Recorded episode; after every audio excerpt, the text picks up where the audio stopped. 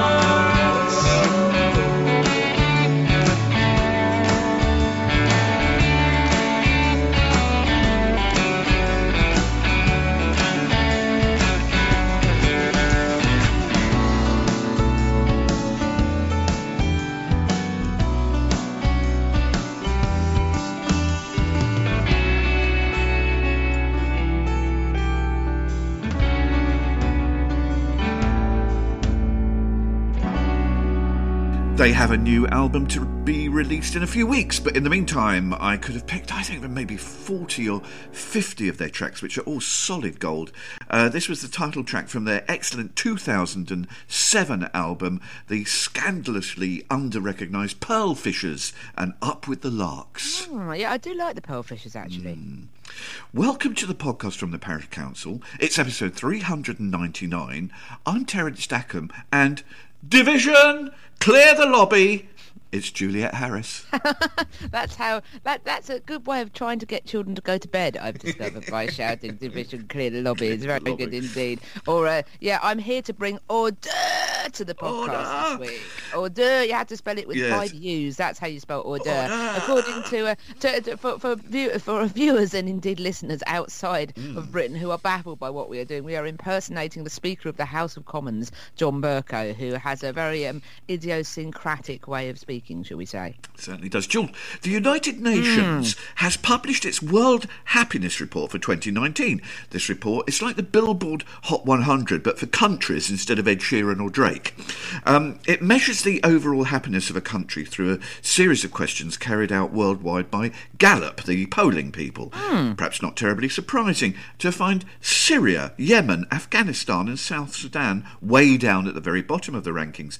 But up in the top 20, the USA drops to number 19, its lowest ever ranking. Um, Reporting on the survey, Forbes magazine puts us here uh, in our place by saying at number 15, even the Brexit divided United Kingdom ranks higher than the US. Oh But- wow, that that is a kind of a that's burn. snark on both levels, isn't it? Mm. But here's the thing, Jules. Five Scandinavian or Nordic countries are in the top ten. Sweden at seven, then the top four places Iceland at four, Norway at three, Denmark at two, and Finland at number one. Which hmm. begs the question should we all move, Jules, to Helsinki?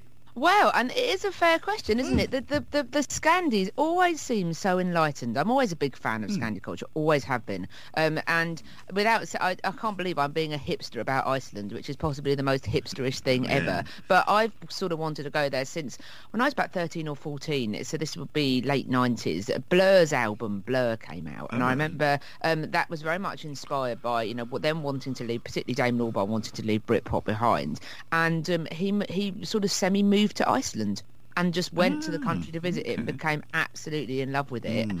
And around that time, there was a documentary on Radio 4. And I remember having a bath in, uh, in, in Hastings and thinking, I'd really like to go to Iceland. I still haven't been. It's madly expensive, apparently. But my friends go occasionally and they say that it is a wonderful place. Um, I love the idea that, that you can see a distant horizon everywhere you look because it's so flat. And I wonder how that kind of um, That affects something, the yeah. country's thinking. Um, it's because it's so small.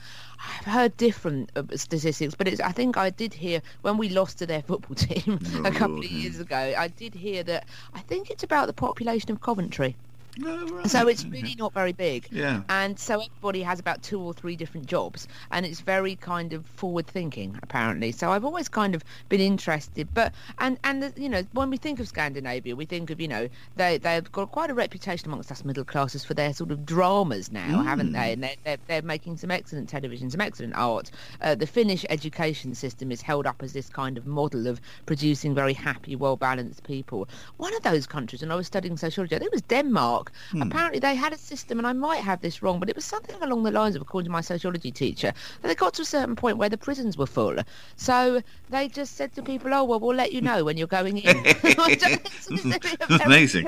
Fucking one-out system on a, on on that, which I thought was very, um, very, um, yeah. It's very modernist. I mean, I mean, it can't be the weather in Finland, as some of the country has 200 days of uh, snow cover. I read this week, and Hmm. summers only last for a few months. But they must be doing something right. It's it's interesting to contrast with uh, America, where both the the rise. It's, I find this very fascinating. The rise of social media and the ongoing opioid crisis are big Hmm. contributors to unhappiness, and very telling that the UN report links have heavy internet use, uh, social media activity, and general sort of smartphone digital media use to hmm. depression and Hmm. That, unhappiness. that is that is very interesting. I hmm. think partly it's a, like you say the opioid crisis, etc. I hmm. wonder if partly there's a political influence here. So we are, you know, maybe the America and Britain going go either going through or starting to go through times great political change and instability. There's an interesting thing here. Um, this is from the BBC last year,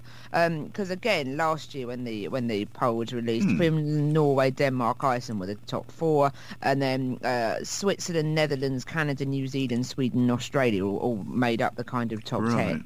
Um, interestingly, Sweden down quite low there compared to the other Scandinavian countries. They are starting to deal with the far the rise of the far right in Oh, Sweden. right, so okay, I'm not sure yeah. if that's quite a, an interesting thing. But this this article BBC that said last year, interestingly.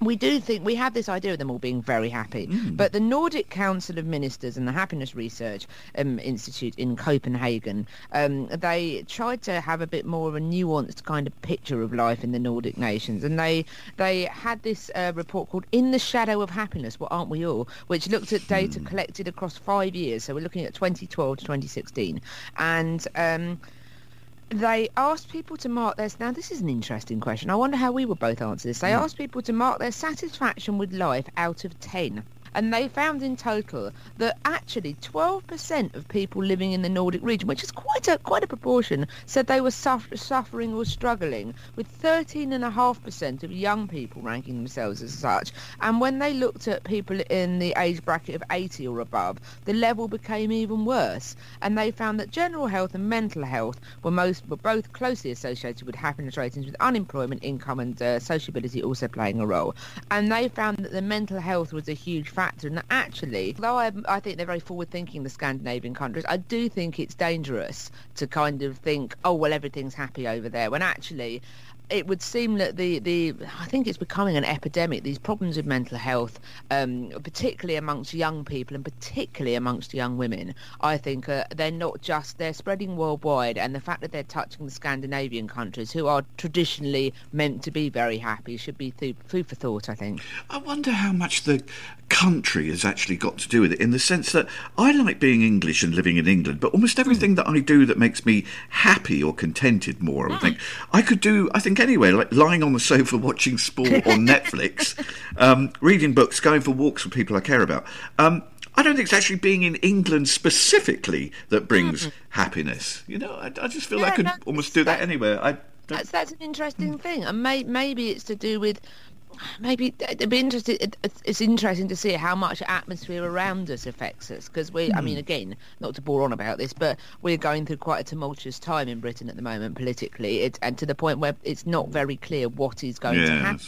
There are, you know, there are public rows on streets between various people. It's not very easy at the moment. I know a lot of people who are starting to, and including myself, I think, whose mental health is being affected by it. It's hmm. really stressful, and, and you can try and switch off from it, but I work in an industry which kind of thrives on market confidence, so it's impossible for me not to see its effects of what's going on, and it's it's really difficult. So it's interesting to see how how much our lives are affected by what goes on around us, and if that, and I, I mean that in two senses. I mean that. I mean that socially, and I also mean that you know sort of politically too. So, so like you say, maybe maybe the atmosphere around us, maybe maybe we need to connect with the natural world, man. Maybe that's the answer to this. Rachel, Monica, Ross, Joey, Phoebe, Chandler. Friends on tour. That's next right after was Surimono. know,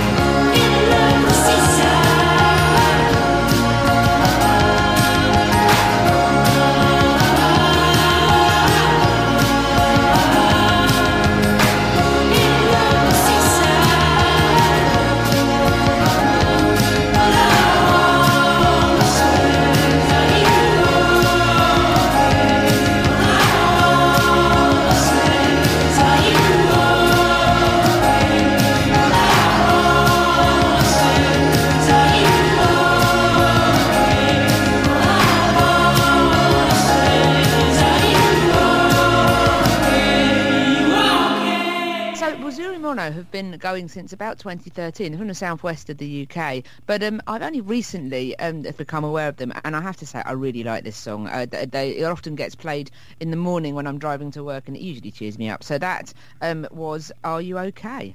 It's a terrific track, new to me, um, but absolutely brilliant. And um, as as we sometimes say with Zuri Mono, they're appearing at festivals all across the UK in May, June, and July, and they're launching their new album in London on the 19th of June. If you yes. really like, Com- coming coming soon to a field near you, by the sound of it. Well, last time we talked about the uh, we were here, we, we talked about the outrageously distorted ticket prices this summer in London for Barbra Streisand in Hyde Park and the Who at Wembley. Perhaps more affordable is the twenty nine pounds ticket to attend Friends Fest, which is happening at several Mm. venues across the UK in August and September. But any hopes that Friends Fest will feature any of the cast are misplaced. Um, because the festival is going to consist of what the organisers call activities and photo opportunities. Um, much of the appeal seems to be reconstructions of the set from Friends, so you can Instagram yourself walking around Monica and Rachel's apartment, or um, as I would do, lolling on the sofa um, with a coffee in Central Perk. Um, it's a bit of a strange concept, but clearly popular because apparently the same gig sold out last year. Now, Jules, will you be spending 29 quid for the chance to visit Friends themed food stalls and tr- try on what are described as some of the show's most unforgettable outfits? wow, well, I have my own unforgettable outfits. I don't need them to be from a TV program. Um, it's interesting. This, I, friends came up in conversation uh, with with uh, the the present Mrs H previous, earlier this week, and it's interesting that um, Friends was was absolutely everywhere in the nineties. And I think we were talking about there's a Radio Four program called I've Never Seen Star Wars. Oh, yes, yes. Which is the uh, idea that, Marcus you know- Brigstocke, I think. Yeah, the idea that, that you know that, you, that, that people have never done huge cultural things that everybody else has done. I've never seen Titanic. That's my kind of I can't believe this. And people's jaws drop of my kind of era when they can't believe that you know I was I was a teenage girl in the nineties and I didn't see Titanic. I had no interest in it. The boat sings. What's the point? And uh, why does it take three hours? And uh, but um, so, so, no offense to anybody who loves Titanic. I'm glad you enjoy the thing you like. But um, but uh, my uh, my uh, yeah my my aforementioned girlfriend did say I talked about Friends and she went oh I've never seen Friends and I went what and she went if there's any American character in something going whatever then it's not for me. so so she's not a fan. We won't be visiting Friends Fest together. I'm not sure I'll be visiting Friends Fest by myself. It's, uh, but but I think as I alluded to earlier. I, you know, I'm at the point now where I can't quite trash stuff. I, I don't have a problem with people going to these things if they want to do it to enjoy themselves. I do have a problem where these things are badly organised and they're very exploitative. There was a, that like the cheese, the various cheese festivals that take Oh, place in. Brighton that then run out of cheese after about an hour and it turns out to be cheddar or something. Um, And the Christmas Winter Wonderlands. Yes, that's always you know a depressed-looking cow with antlers on somewhere in Kent. So, uh, so yeah, I I agree. But but actually, I read a review of last year's, and hmm. it, it seemed people seem to sort of quite enjoy it. Really, I mean, there was a, a, a person there that's reviewed it, and if you really liked Friends, and a lot of people really, really liked Friends, it was madly successful, for, you know, for, for a reason. And actually, the early series were good fun. The later series got a bit schmaltzy, but the early series hmm. are, are, when you watch them back now, they're more cynical than I remember them to hmm. be, because they were originally about a bunch of slackers, admittedly with, with ridiculously affordable apartments. But, but you know, there was when it, when it first starts off, only one of them's actually got a proper job, or two of them have got a proper job, and they don't. No one ever knows what Chandler does, but um, and, which is great. I love that as a kind Yeah. of a joke. But um, but I, you know, I, I think I, I quite like the idea of these things because everyone I know that went last year really enjoyed it, particularly people that took their sort of teenage children who had got into Friends. They weren't al- uh, probably either weren't alive or they weren't aware of it at the time, but they they were they were into it now, and it was a really good way in the same way that some of my friends take their kids to take that concerts, particularly uh, w- women and daughters, I quite like the idea of it being a kind of a, an intergenerational bonding thing. The tickets are not wildly expensive. Quite, I know that they're not the original sets, but the reconstructed sets are quite cool. If you like that sort of thing, it's good fun to go and look at. And actually, to, to make comparisons, as long as these things are done they're not done as a tour. As long as they're done properly, I don't see why not, frankly. I went to the Harry Potter film studios with my mum a few years ago, and they're always adding new stuff there. So, so you know, I'll probably go back at some point. And I had to say, we had such a brilliant day because it was so well organised. Yes, it was it was costly to get there. We went on a coach, I think, so it could have been mm. worse, but it was it was costly to get there. But we had a great day. It was really well done. They had everything there, all of the staff. They were clearly a sort of resting actors and actresses that were all hmm. quite young. But all of the staff that took you around on tours were lovely and really hyped to be working there. And it, the whole thing was so brilliantly done. Actually, if you're into you know certain films, certain TV programs, and watching them, it was really nice. It was a great experience to be able to go and see things. And everyone I know that's been evangelises about it. No one goes, "Oh, that was a bit of a rip off." Everyone hmm. Always really into it. So I think if these hmm. things are done properly Yeah. and not cynically, then I think that actually, where's the harm in it? Is my view, frankly. I find Friends quite interesting because it comes from a golden age of American sitcoms. Mm. Frasier, Seinfeld, they're both contemporaries, and there's a there is a warmth about and, all three and of them. the Larry, and the Larry Sa- and the Gary Sandling show as well. Oh, the Garry Shandling show, yeah. But I've been rewatching that recently. brilliant, isn't it? the whole, uh, I I managed to acquire the whole, uh, you know, the, from A to Z of that. So, yeah, but as ever, with with the huge successes, it's hard to pin down the exact template of success and because at the same time you had Will and Grace and Mad About You and they were both excellent and of the same era but they don't seem to have stayed quite so long in the public's endearment or at least not the same level of public love. And then, then there was a bit of a barren spell before uh, Gilmore Girls, 30 Rock, Curb Your Enthusiasm Mm, brought more sort of craft and joy from the scriptwriters of American sitcoms. But I go, I go to reconstructions of the sets of any of those three, Gilmore, 30 Rock Hmm. or Curb. Absolutely, and I and you know I, I just think it's just a great novelty, and you know I I do love seeing pictures of my friends and their kids sat in Central Perk on the sofa, looking utterly delighted to be there. I you know I think in a in a world where you know in Britain we've literally got the fash out on our streets again, I just think what is what's the harm in people if they want to pay twenty nine pounds to go and have the pictures taken, why not? And as long as their their willingness to do that is not being exploited by you know like I say reindeers with uh, you know uh, dogs with cardboard reindeer antlers on or whatever you know in that kind of way, as it's being done properly, who is this harming? You know Yeah. why you know just because we're not massively into Friends does that mean no one is allowed to go in and celebrate Friends? Oh I don't know. I mean you could there've been lots of interesting pieces particularly on the new uh, on the New Statesman, they did a kind of a they do occasional sort of series of analysing TV from the 90s, and there've been quite a few interesting pieces written about Friends actually, and how badly certain aspects of uh, age. So, hmm. for example, the the general kind of homo and transphobia around Chandler's father in it has not hmm. a- a- dated hmm. well. The kind of general, uh, you know, the horror at the thought of Monica being fat and how her life has improved now she isn't fat. Some of it is very much, you know, of a different time and hasn't hasn't isn't particularly um, woke to use our in-house word. But um uh, but having uh, you know but but having said that you know it, it uh, we're all going through a phase. I think lots of us that are progressive are going through a phase of 90s nostalgia at the moment so maybe it taps into that. I don't know. It's um yeah i mean it, there, there there's interesting comments to be had on friends and how it hasn't really sort of you know, aspects of it have aged badly. And also i enjoy there's a bit of an internet subculture of people writing alternative endings to friends Oh, right. or okay. people saying, "Oh, where are the characters now?" And it's always interesting that Phoebe always comes out the best, Right. and uh, Ross, Ross, terrible things always befall Ross. He always comes across as a really uh, he. Uh, Ross, I think, in one version I read, ends up in the "Make America Great Again" movement, and uh, and, and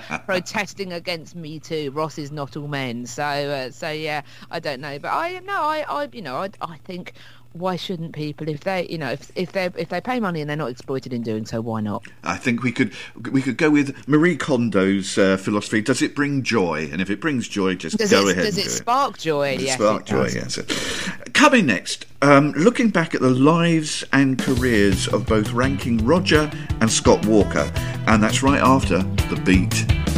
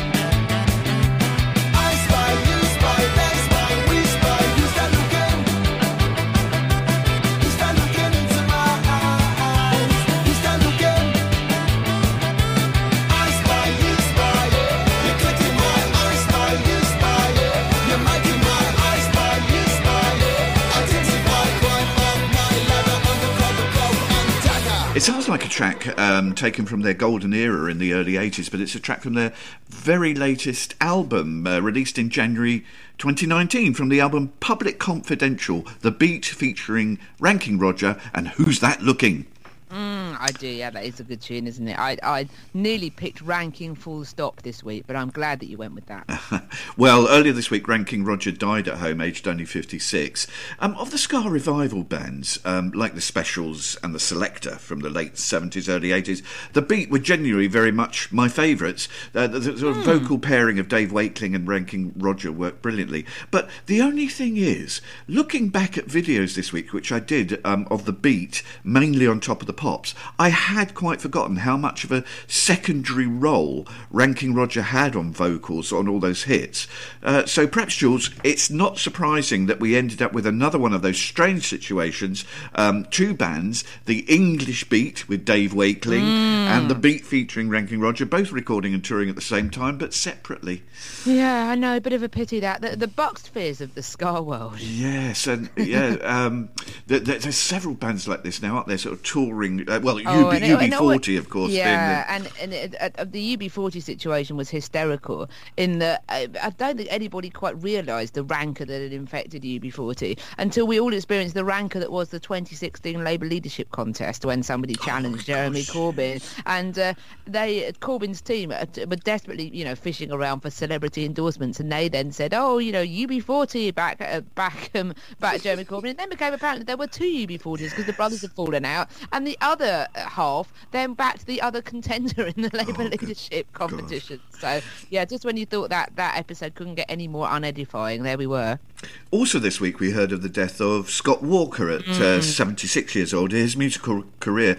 I was thinking this week his, his career can be divided into three and a half distinct periods. There was the 1960s pop star phase with some thrilling singles as part of the Mm. Walker Brothers. The half period that I'm mentioning was their return, briefly reunited in the mid 70s, some but limited success. In between those times, four fascinating solo albums exploring his growing skills in songwriting and production. Then, after becoming both troubled and, I guess, disillusioned by fame, mm. a handful of modernist albums, which I must confess I didn't find myself in accord with critics describing them as masterpieces. I find them rather bleak and I have to say unlistenable. But six decades of musical works, crop quite the legacy, Jules. Oh, absolutely. Yes, a huge. I mean, I, I'm a huge. I'm a huge uh, supporter of Scott Walker. I would think I would use that as, as an expression. I do like some of the, li- the later albums, actually, probably more than you do. But equally, I don't find myself grabbing to listen to them very often. Perhaps that's a fault of mine. But um, but I I, I It's not really bit- sing along as Scott, is well, it? I feel a little bit about about Scott's later stuff as I do about Nick Cave, really, which is, and I think I'm probably going to get complaints about this, but um, Hmm.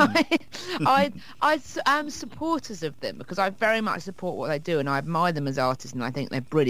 I wouldn't always necessarily say I was a fan because I don't always enjoy their music very much, but I, Hmm. but that doesn't stop me from being a huge supporter and admirer of them because I think that they're brilliant as far as artists go. So.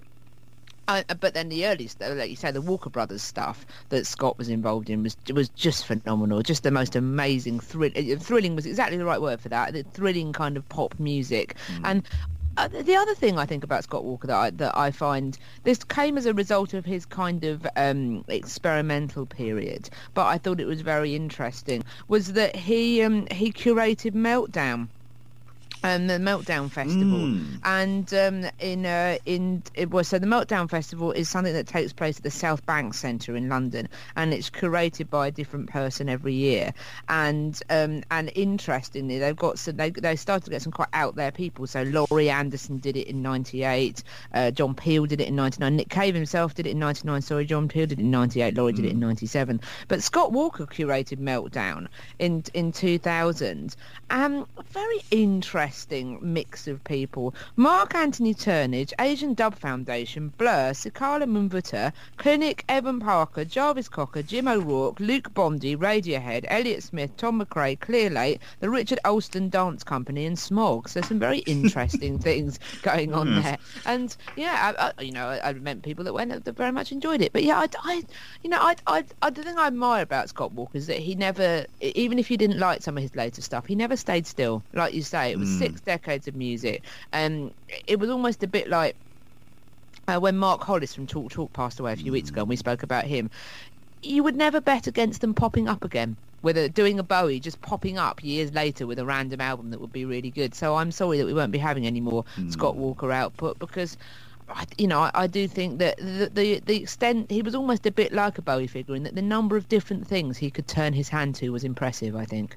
Yes, I love the four solo albums. I do wonder how he might have sounded with a conventional rock band setup. But I suppose his was his splendid sort baritone voice, I suppose, really did suit the orchestrations that were virtually on every track. But I did think that made them feel a little bit more in the sort of easy listening, middle of the road field, which I'm sure he wasn't aiming for. But um, when Scott 4 didn't sell, of course, he seemed to willfully create music that was so far the very opposite of chirpy pop and ballads, and they were they were like the soundtrack to an artist's despair, in my view. And I, I you know, I guess that's perhaps now that you know we know that he had you know quite a difficult period of t- time in his life perhaps that's, that's what they were Well, absolutely, and in a way, that's I quite admire that. That you know, the people sort of you know reflecting their own lives in records. I think people don't have to, but I like it when they do. I think it shows. I think it shows integrity, and I think it shows honesty. So, uh, I, yeah, I, I I will remember him fondly for that, and also these '60s bangers.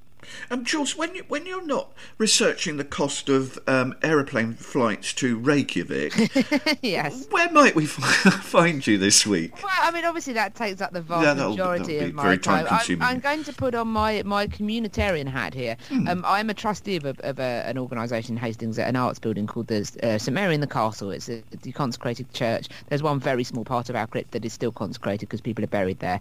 But um, I'm a trustee of this building and it's a fab venue. We have lots of cool things on. And uh, this evening, which is Saturday the 30th, I'm taking my mother to a feast of fiddles there to celebrate Mother's Day. So uh, they have uh, lots of different sort of performances there. If that's your bag, then do do come along and say hello to me there, and please do spend lots of money in our bar. And and uh, also, uh, am I doing anything else of interest? Um. Not particularly, actually. A bit of a quiet week from me, which I'm quite pleased about. I'll be lot. I'll do doing lots of um lying on my sofa, albeit not the Central Perk sofa, my own sofa. And do you know what? How time wishes by. Six years ago today on this podcast, we Hmm. sent out love to listeners Lisa and Matthew, who were just off on their honeymoon, and now they've got a.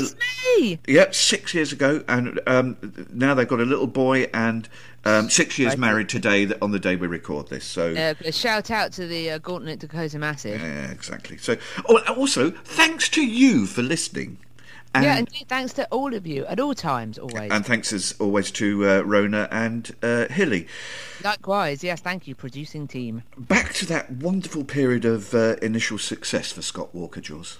Oh yes, absolutely. And I, there are so many uh, things that I could have picked here because you know there was, like you say, a fairly jaw-dropping run of singles, and uh, and you know it, it was a sort of bit of an eeny, meeny, miny, mo. Really, we could have played anything by the Walker Brothers at their peak, and I don't think anybody would have really minded what it was. Really, I love that. Uh, my uh, my friends do at my at Wound Flutter do a music quiz.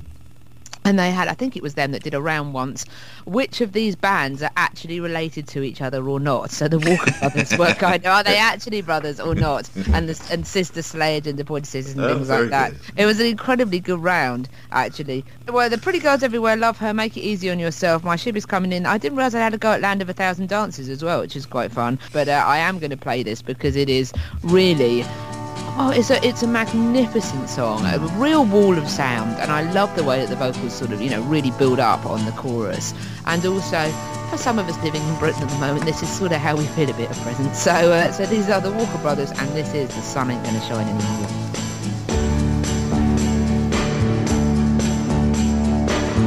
Loneliness